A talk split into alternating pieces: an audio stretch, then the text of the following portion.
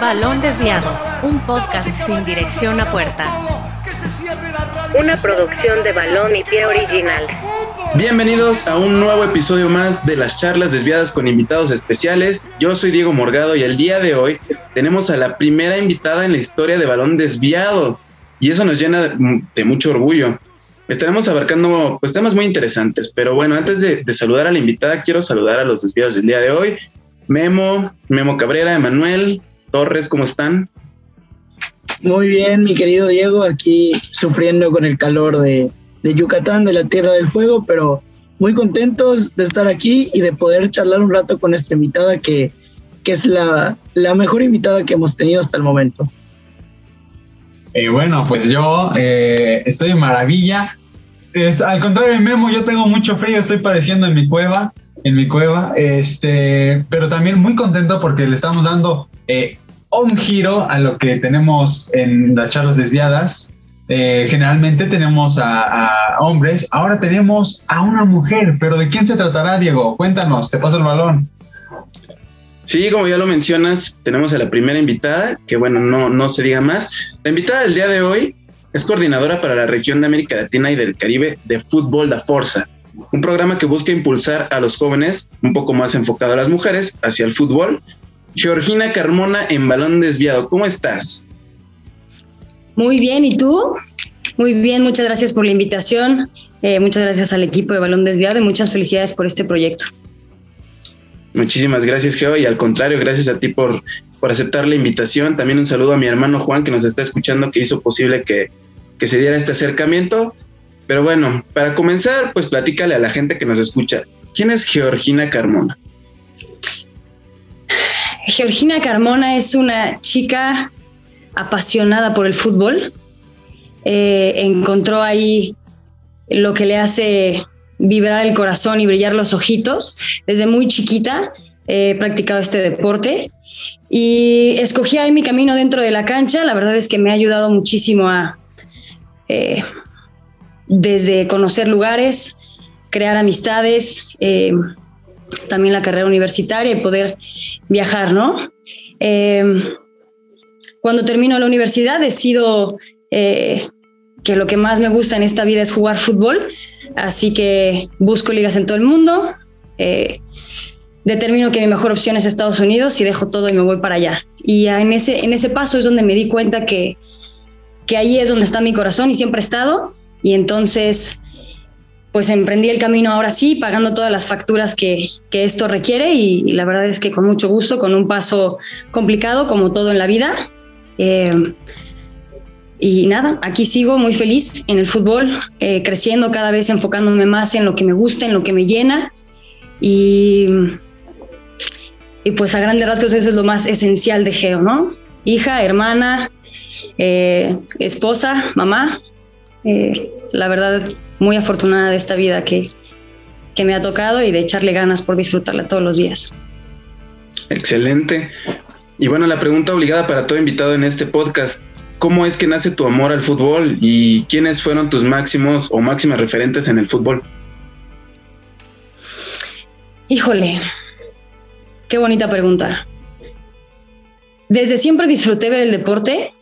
Eh, recuerdo que cuando éramos niñas eh, vivíamos primero en Ciudad de México y, ahí estábamos en un club y me encantaba ir a ver el tenis y ver la natación eh, y ver a mi papá jugar fútbol. Él fue, creo, el primero que, que le, le dio como rienda suelta a esto y me empezó como a, apoyar, me dejaba ir a apoyarlo y, y, me acercó un baloncito y jugaba conmigo. Eh, él fue el, el primero. Y de personajes que admiro, eh, siempre me mencionó mucho Pelé por su, su calidad humana y su, sus cualidades futbolísticas. Creo que dentro y fuera de la cancha eh, ha sido un grande y eso es algo que me ha quedado como muy claro. Y en mujeres, mis referentes, las únicas dos que tuve, y me da gusto que hoy en día niñas, niños, chicas y chicos tengan mayores referentes femeninos de los que yo tuve. Eh, una ex seleccionada nacional que es muy cercana a la familia, se llama Marcela Méndez. A ella la vi jugar y fue una gran admiración. Y Andrea Rodebauch, que me tocó como entrenadora de selección nacional. Eh, y por supuesto un gran ejemplo tanto dentro como fuera de la cancha. Es una súper persona también. Excelente y qué bonita historia, ¿no? Qué, qué bonitos acercamientos tuviste con, con este bello deporte.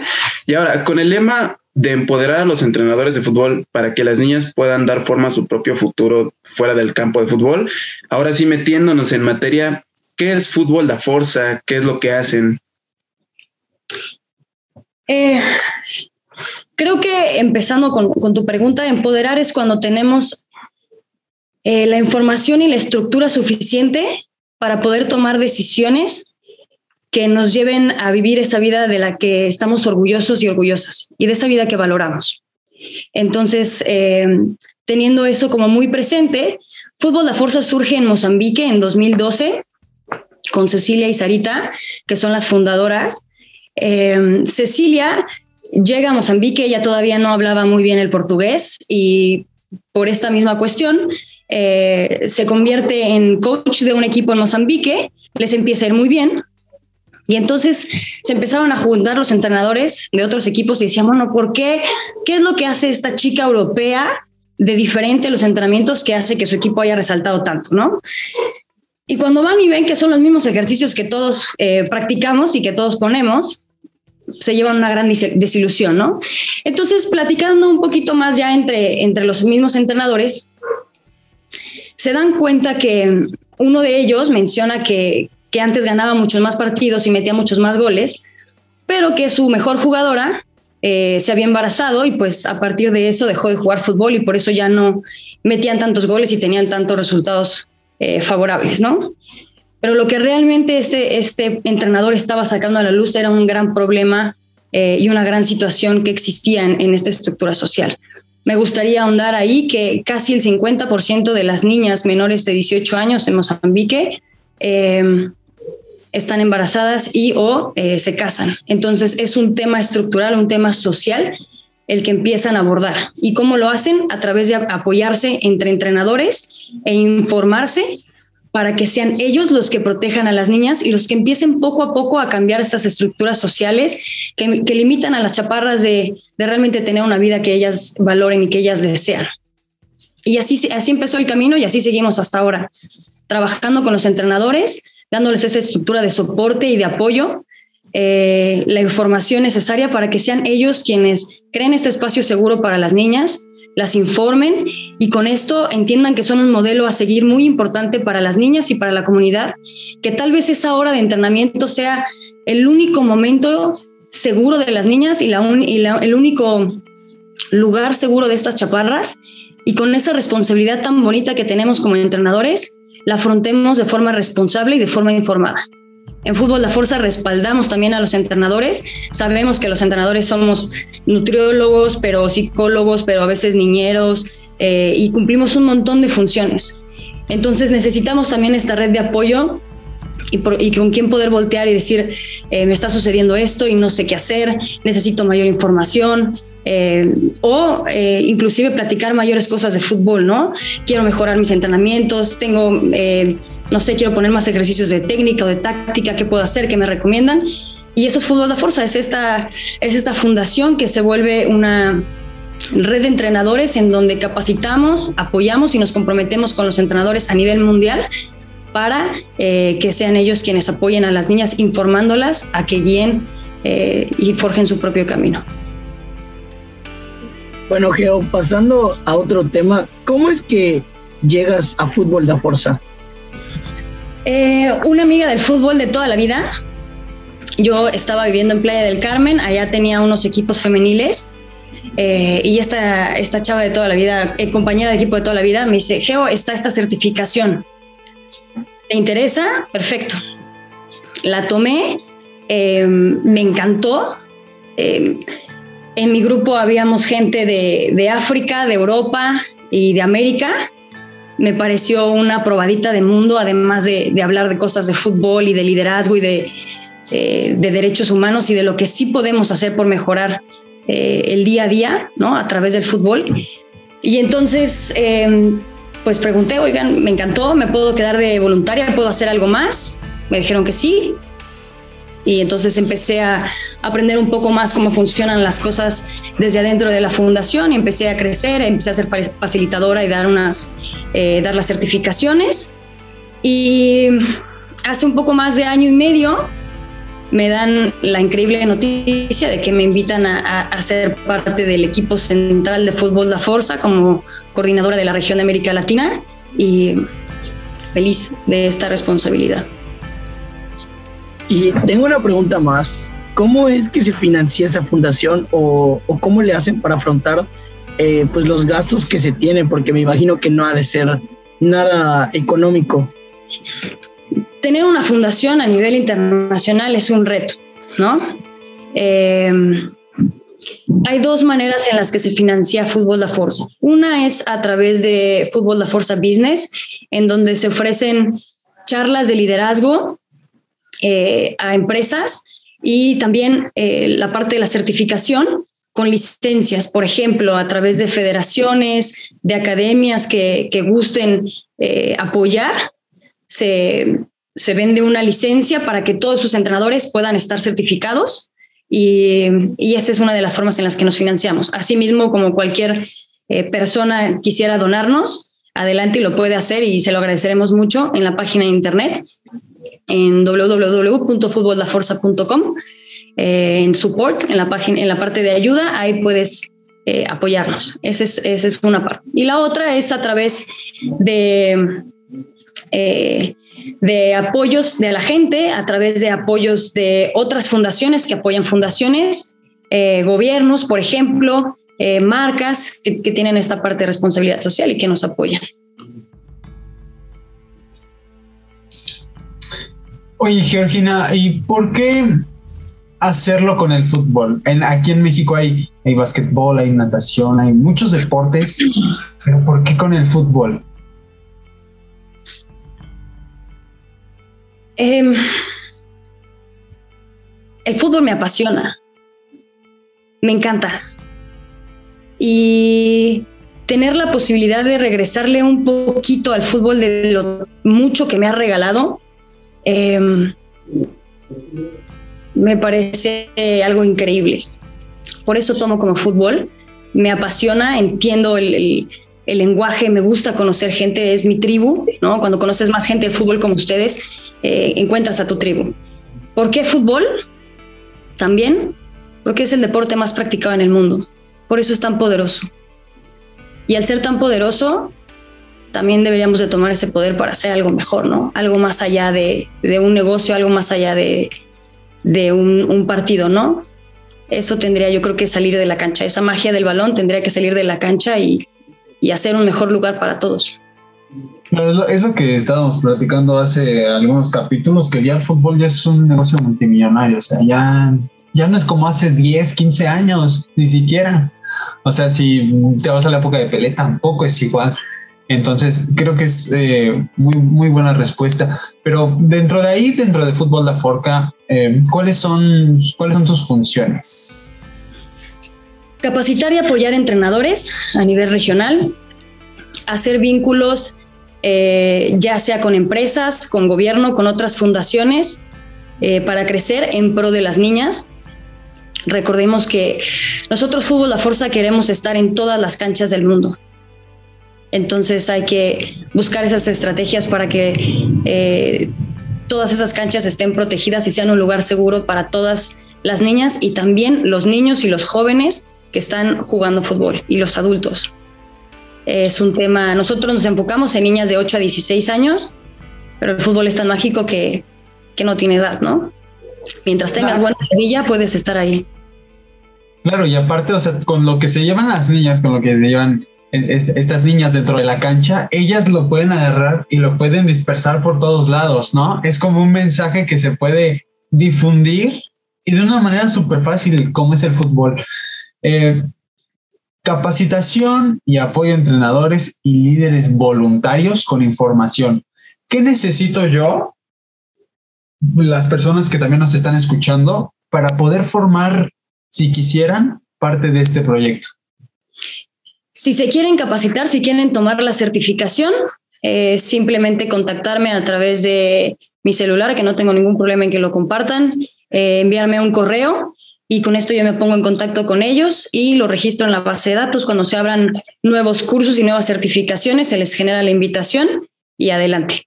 Si quieren aportar eh, económicamente, por ejemplo, o a través de eventos que nos pueden apoyar, también estamos abiertos en eso. Puede ser a través de la, de la página web o directo en contacto conmigo y los apoyo en el camino. Eh, una, una, una, una preguntita más.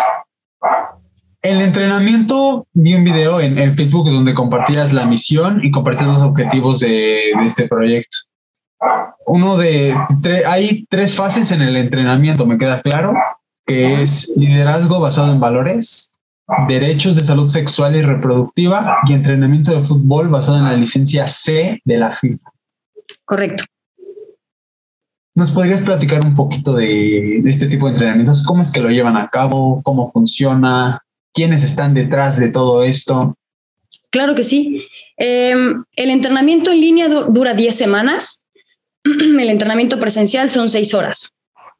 En el de línea, por ejemplo, ahora con, que está más de moda y con el tema COVID, eh, en esas 10 semanas se divide en tres bloques, como bien lo mencionas. Liderazgo basado en valores, que tiene cuatro módulos. Derechos en salud sexual y reproductiva, que tiene tres módulos. Y entrenamiento de fútbol para entrenadores, basado en la licencia C de la FIFA, que tiene tres módulos. Eh, ¿Cómo lo hacen?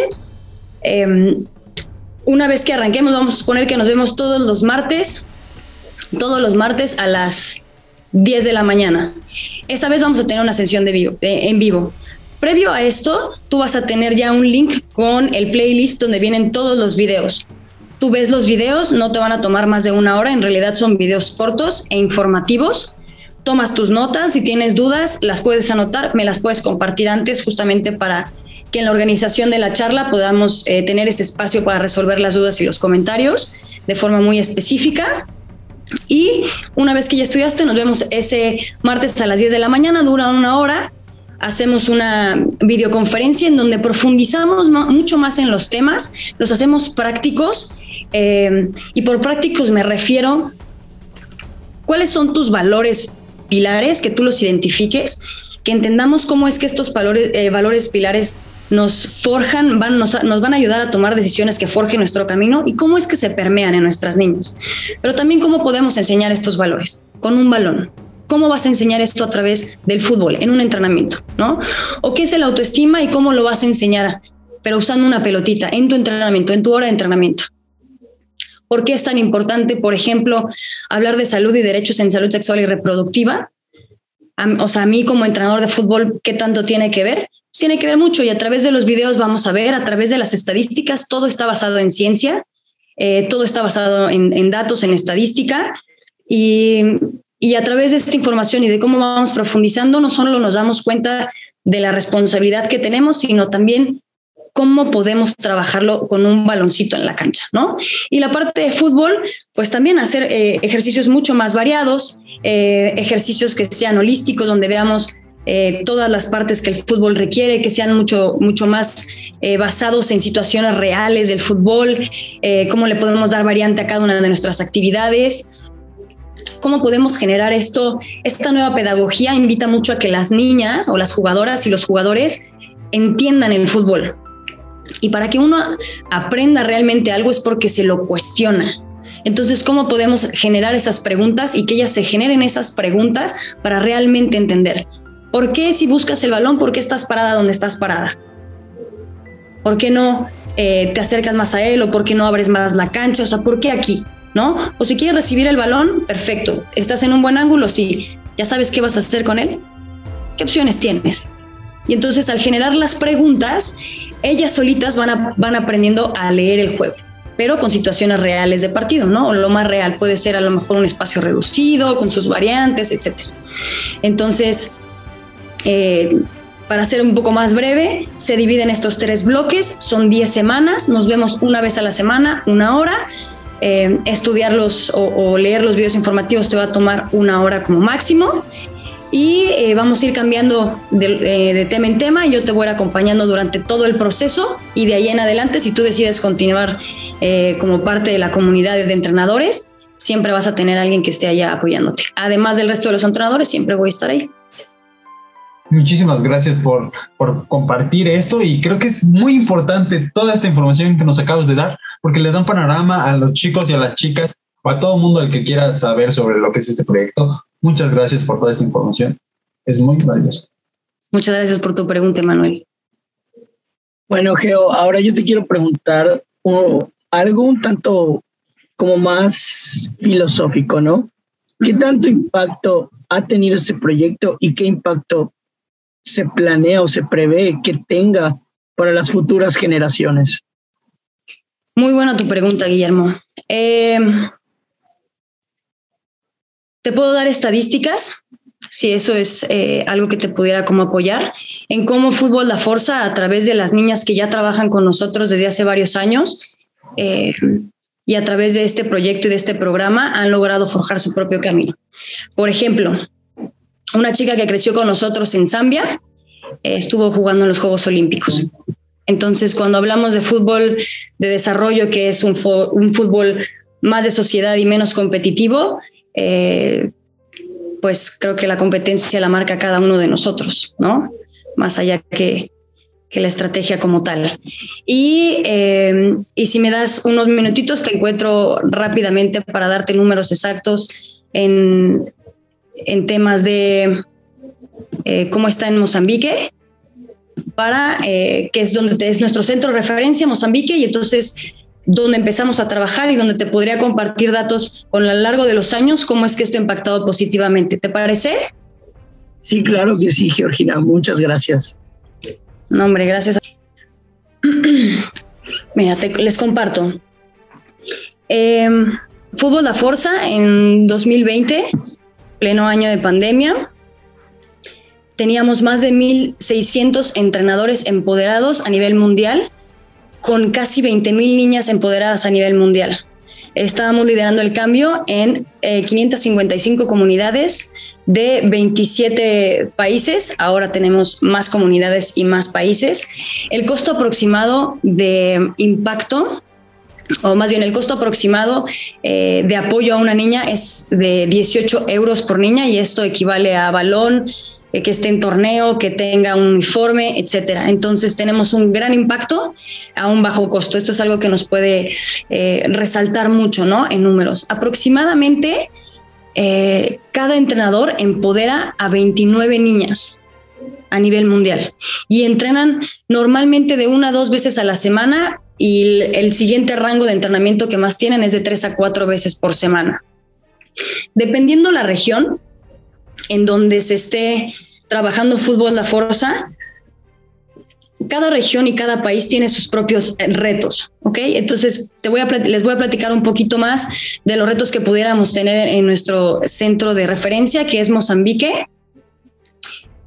Eh, las niñas de Mozambique, nuestras jugadoras de Mozambique, de fútbol a fuerza, eh, que regresaron a las escuelas después de la pandemia, fue de un 99%, a diferencia del promedio nacional, que fue de un 50%.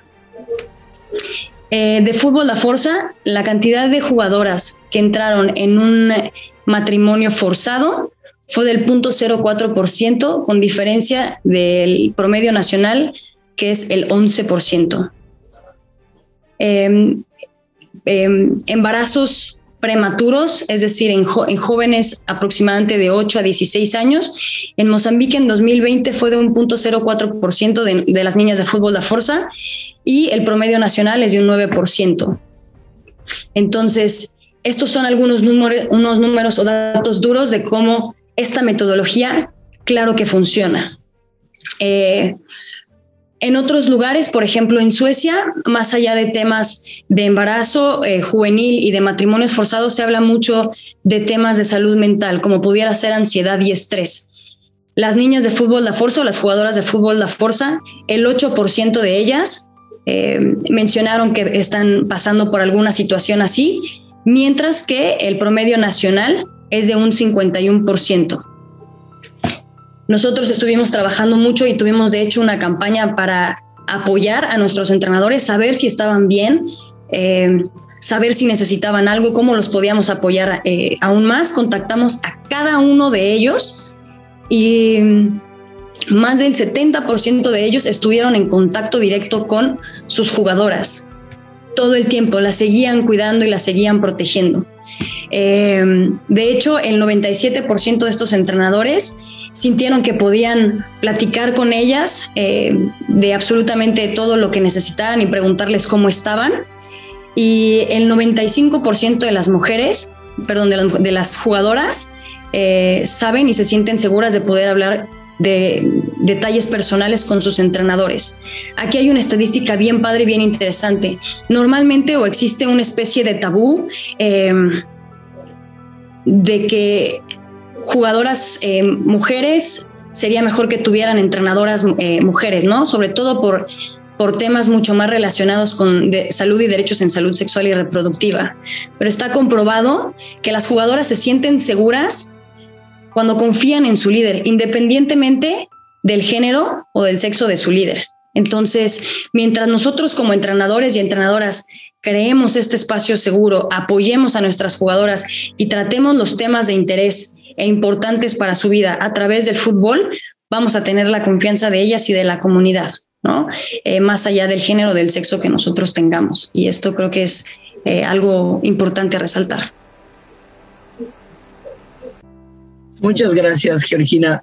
De hecho, tengo otra pregunta que es bastante, pues, igual filosófica. ¿Tú crees que es, o sea, tú crees que toda esta metodología ha impactado o esperan que impacte en la Liga Femenil MX? Mira, la metodología em, creo que responde a algo, algo muy humano. Cuando tú te sientes vista o visto, valorado, eh, te sientes parte de un lugar, das lo mejor de ti tienes ese sentido de pertenencia y das lo mejor de ti. Entonces, esta metodología aplica para todos y creo que en todo, ¿no? Tanto en la cancha como fuera de la cancha, en nuestro trabajo, en eh, eh, no sé, en cualquier lugar al que vayamos, ¿no? Ser una persona que hace sentir a los demás vistos, escuchados y valorados, creo que siempre es bienvenido y bienvenida. Y hacerse sentir así, creo que siempre es una grata sensación hablando por metodología. Y hablando por estructura, cuando tú tienes estadísticas en donde, eh, por ejemplo, en América Latina, somos la segunda región a nivel mundial con mayor cantidad de embarazos y matrimonios juveniles y vamos en ascenso, solo estamos por debajo de África subsahariana. Eh, creo que hablar de temas de salud sexual y reproductiva es una necesidad no podemos dejar pasar esta parte de este tema, el tema de la violencia. Por ejemplo, hoy en día la ONU menciona que a diario mueren 11 mujeres, o más bien son asesinadas 11 mujeres en México. Eh, pues es nuestra materia prima, ¿no? ¿Cómo podemos esperar el crecimiento de una estructura cuando no hay una estructura que apoye a la materia prima? Es, un, es una información que creo que todos deberíamos de saber, hacer crecer un equipo o una sociedad es responsabilidad de todos. Sin embargo, y particularmente en el fútbol femenino, tenemos que considerar esta parte, porque la estadística nos lo dice. Si nosotros no ponemos atención en cosas tan simples en cómo poder hablar de menstruación, en cómo poder como entrenadores conocer el ciclo menstrual porque nos toca como entrenadores. Ya está determinado científicamente que tiene que ver con nuestro desempeño físico, tiene que ver con el desempeño físico de un deportista. Entonces, como entrenadores lo tenemos que saber. No tenemos que ser educadores sexuales para poder saber estos temas, simplemente dentro del deporte los tenemos que saber. Entonces, eh, si nosotros consideramos estos temas y los abordamos de la forma más natural como este ciclo menstrual es, tal vez simplemente teniendo eh, un, una toalla en el botiquín, simplemente teniendo algo para las niñas en el botiquín y que ellas lo sepan, con eso estás abordando ya un tema. Y después lo puedes abordar de la forma tan natural como es y durante la certificación ponemos un montón de ejemplos como bien simples y bien sencillos. Pero en tema de estructura, estoy convencida que estos son temas que se tienen que trabajar. porque esta sí es un gran diferenciador entre un hombre y una mujer que, quiere ser deportista, ¿no? Eh, si un hombre embaraza a una chava cuando él tiene 15 años, tal vez no deje de jugar fútbol, pero una mujer sí deja de jugar fútbol. Entonces hay que abordar estos temas. Pues realmente la respuesta que nos has dado, Georgina, es, es más que acertada. Y en base a esto te quiero preguntar, ¿has visto o, han, o has notado un avance en el fútbol femenil de Latinoamérica o crees que seguimos en pañales? Em, ¿De qué rango de tiempo me, es tu pregunta? ¿De cuántos mm, años? Como de 10 años a la fecha. De 10 años a la fecha, pues tenemos fútbol femenil en la tele. Tenemos más ejemplos a seguir.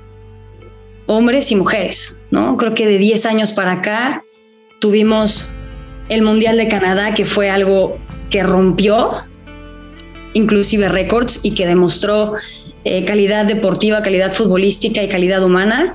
2019 no fue la excepción, la verdad fue un gran mundial. Eh, y creo que cada vez más, y esto es algo que admiro mucho del fútbol femenino y de todos y todas los que están involucrados, es que han llevado el fútbol más allá de la cancha. Eh, han llevado temas sociales que debemos de, voltear a ver eh, a través del fútbol, ¿no? Y creo que lamentablemente lo que no vemos, pues no existe. Y poner lo que sí existe bajo la lupa eh, a través del fútbol es algo justo de lo que tocábamos al principio, ¿no, Emanuel? Eh, la, magia del fútbol, la magia del baloncito. Entonces creo que ha crecido muchísimo. Creo que falta por, mucho por hacer, definitivamente. ¿no?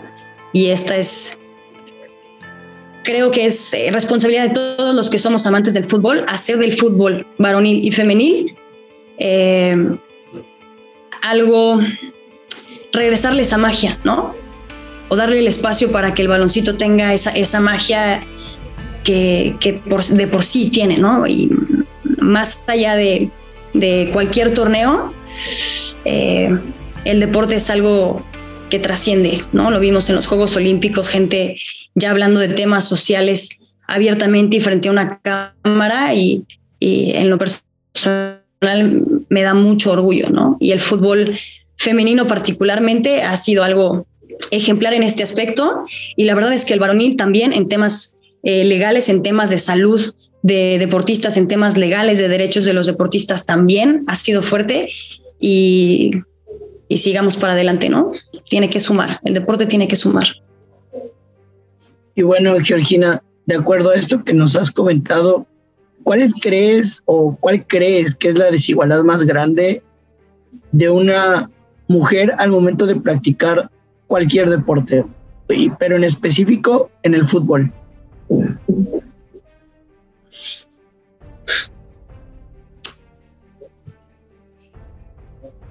Eh, es que todo empieza con, el, con los espacios de recreación. O sea, depende desde qué perspectiva lo podamos ver, pero siempre hay una desigualdad. Si tú llegas a un espacio público a querer hacer ejercicio y a querer fútbol, eh, no siempre se te permite y si no aceptas uno, tienes que demostrar por qué estás ahí. Y creo que, esta parte no siempre se cuestiona hacia ambos lados, eh, lo cual se puede ver como una desigualdad, sí, y también es como un reto. Entonces, eh, creo que todo depende del cristal con el que lo miras, ¿no? Pero sería importante que eh, los espacios públicos y privados sean equitativos en cuestión de tiempo, por ejemplo. cantidad de equipos varoniles y femeniles para eh,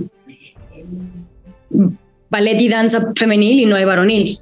Entonces creo que debe ser igualitario. ¿no? Las opciones deben de ser iguales para todos y eso es importante. Ya si te vas a un tema profesional, pues todo, los espacios, los uniformes, eh, los salarios, eh, de retiro, todo, ¿no? De transporte. Eh, en realidad hay una brecha grande ahí. Muy grande. Muy bien. Perdón, sí, sí, continúa. Perdón, que es, creo que este es un tema como de humanos, ¿no?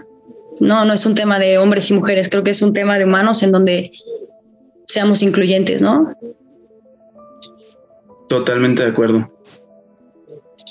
Pues muy bien, llegamos a la dinámica de las preguntas desviadas, la cual consiste en lo siguiente. Te voy a mencionar algunos elementos y tú me tienes que decir en una palabra o frase lo que represente para ti, lo primero que se te venga a la mente.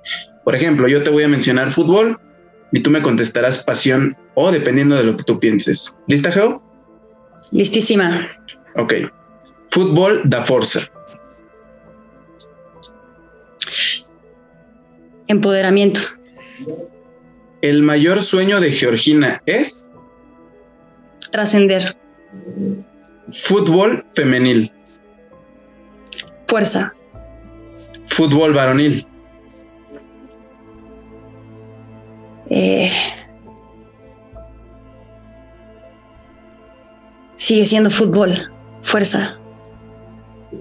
La posición con más responsabilidad en el campo es. Em, nadie es más fuerte que todos juntos, así que todas. La posición en la que juega Geo es. Medio ofensivo. El mejor jugador de la historia es. Pelé. ¿Y la mejor jugadora? Mia Hamm. Principal cambio que te gustaría generar en la sociedad.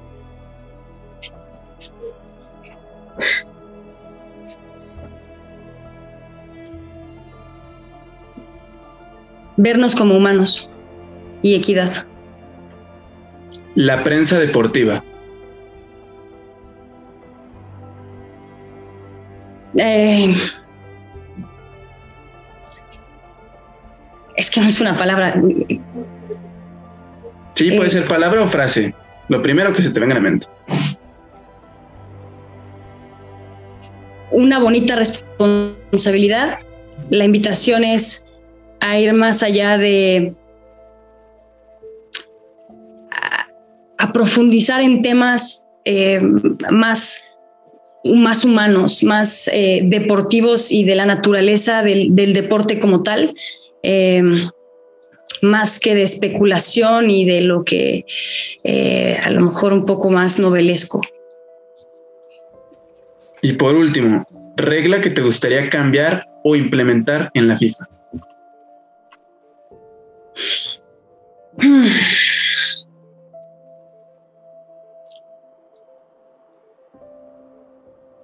creo que cada posición en la cancha debe de cumplir y, cumple, sale cada jugador a cumplir su mejor partido. Eh, esta es mi posición y la FIFA estoy segura que está cumpliendo su posición con lo mejor que puede. Entonces, simplemente la invitación es que entre todos hagamos un mejor lugar a través del fútbol. Perfecto, ahí estuvo la dinámica desviada. Ahora, es buen momento para lanzar la pregunta para la familia desviada. Si no saben, les explico la dinámica. Les haremos una pregunta y ustedes que nos escuchan subirán la respuesta junto con el capítulo del podcast a sus historias de Instagram y mencionan a Balón y Pie Oficial, a mí, Diego Morgado, y a todos los desviados o a quien ustedes gusten, también a Geo. Juntan varias respuestas correctas de aquí a que termine la temporada y podrán participar por el jersey de su equipo favorito. Y el día de hoy la pregunta será un poco más relacionada con el fútbol femenil. ¿Quién es la máxima anotadora en UEFA Champions League femenil de la historia? La repito, ¿quién es la máxima anotadora en UEFA Champions League femenil de la historia? Y bien, ahí estuvo la pregunta.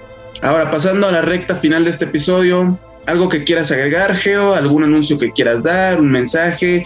¿O lo que viene para ti en un futuro? Primero agradecerles por el espacio Eh, muchas gracias de verdad por, por lo que están haciendo, por el espacio, muchas felicidades. Eh, ojalá por ahí nos visiten, nos encantaría conocer a más entrenadores y entrenadoras y, seguir cambiando el, rumbo del fútbol, ¿no? Hacia este lado como muy humano. Eh, diviértanse siempre. El fútbol es un juego y el fútbol y la vida hay que disfrutarse. Así que diviértanse, disfruten el fútbol. Muy bien. Geo, ¿tienes alguna red donde te podamos seguir? Sí, eh, las redes de Fútbol La Forza. En Facebook estamos como Fútbol La Forca con C de casa. En Instagram estamos con arroba Fútbol La Forca. Eh, la red de América Latina es eh, Forca-Latinoamérica. Y mi red personal es Georgina-Carmona. Estoy para apoyarlos con muchísimo gusto. Muchísimas gracias. Pues bueno, con esto cerramos este episodio. Muchísimas gracias por tu tiempo, mi querida Geo. Fue un honor contar con tu presencia aquí en Balón Desviado. Y de igual manera, gracias por impulsar, impulsar valores que tanto necesita la sociedad, al igual que apoyar a que el deporte sea cada vez más cotidiano en la vida de los jóvenes, ¿no? Y pues nada, te deseo el mejor de los éxitos en todo lo que venga y ojalá y nos podamos encontrar pronto. Muchas gracias e igualmente y me, encantaría cerrar con algo más. Hay una de las frases que más me gustan, que la dijo justo Mia Hamm, que dice algo similar como detrás de cada, de cada entrenamiento, detrás de cada entrenador, detrás de todo el esfuerzo que has hecho, hay una niña que se enamoró del juego. Juega por ella. Entonces, esta es una invitación a que nunca pierdan ese niño y esa niña interior y, y disfruten todo lo que hagan. Muchas felicidades y enhorabuena con este, este podcast y todo lo que hagan en su vida. Muchísimas gracias, Geo. En verdad, qué bonita frase, qué bonito cierre nos estás dando con broche de oro. Emanuel, ¿algo que, quieras mencionar para concluir? Híjole, es que creo que hasta mi cara lo dice todo. Muy emotivo esta entrevista, de verdad. Que me tocó, yo creo, estas fibras nerviosas. No sé, estoy como que muy. Es, es, es padre saber que también hay, hay hay mujeres que juegan fútbol, ¿vale? Porque muchas veces, o sea, lo que pasa, por ejemplo, les cuento rapidísimo, aquí en casa muchas veces decimos, no, pues es que el fútbol no es para las mujeres, para los hombres y quién sabe Y siento que, o sea, es algo completamente mal visto. Y que hay este tipo de proyectos y esta clase de, humanos, esta clase de, de personas, de seres sintientes, realmente creo que nos da la esperanza, nos da el ¿sabes? La, la, verdadera cara del fútbol, ¿no? Que es un juego, que es algo sano y que no tendría por qué ser algo, algo malo. De verdad, Georgina, muchísimas gracias por esta entrevista. Creo que ha sido de mis entrevistas favoritas. Me atrevo a decirlo. Este, ahí en casita, ahí nos estarán diciendo. Eh, y nada, muchísimas gracias por haber compartido tus palabras y sobre todo tus proyectos con todos nosotros y con los que nos están escuchando. Gracias también a ti. Tienen un gran micrófono. Muchísimas gracias nuevamente. Memo Cabrera, ¿algo que quieras mencionar? Pues nada más agradecerle a Geo su tiempo y realmente, como dijo Manuel, ha sido una entrevista muy, muy bonita. Se han tocado temas muy, muy humanos y sobre todo nos ha dejado claro algo que yo siempre he tenido claro, ¿no? Que el fútbol es más que un juego, ¿no? Es para influir dentro y fuera de la cancha y realmente fútbol da fuerza es lo que busca y creo que van por, van por muy buen camino. Totalmente de acuerdo, Memo. Hashtag el fútbol es para todas y para todos. El hashtag de balón desviado. Como dato, quiero que quede aquí grabado que nombramos a Geo la madrina de balón desviado, la primera invitada que tenemos aquí. Así que invitada de oro, la madrina, la que abre la puerta a todas las mujeres invitadas. Y pues nada, les dejamos las redes de las redes sociales de Geo y de Fútbol La Fuerza en la descripción del episodio para que vayan a seguirlos y, y vayan a checar todo su contenido. Compartan este podcast con sus amigos, familiares y conocidos y esto nos ayudaría muchísimo a crecer. Sin nada más por agregar, yo soy Diego Morgado, nos vemos la próxima y que sigan juntos, balón y pie.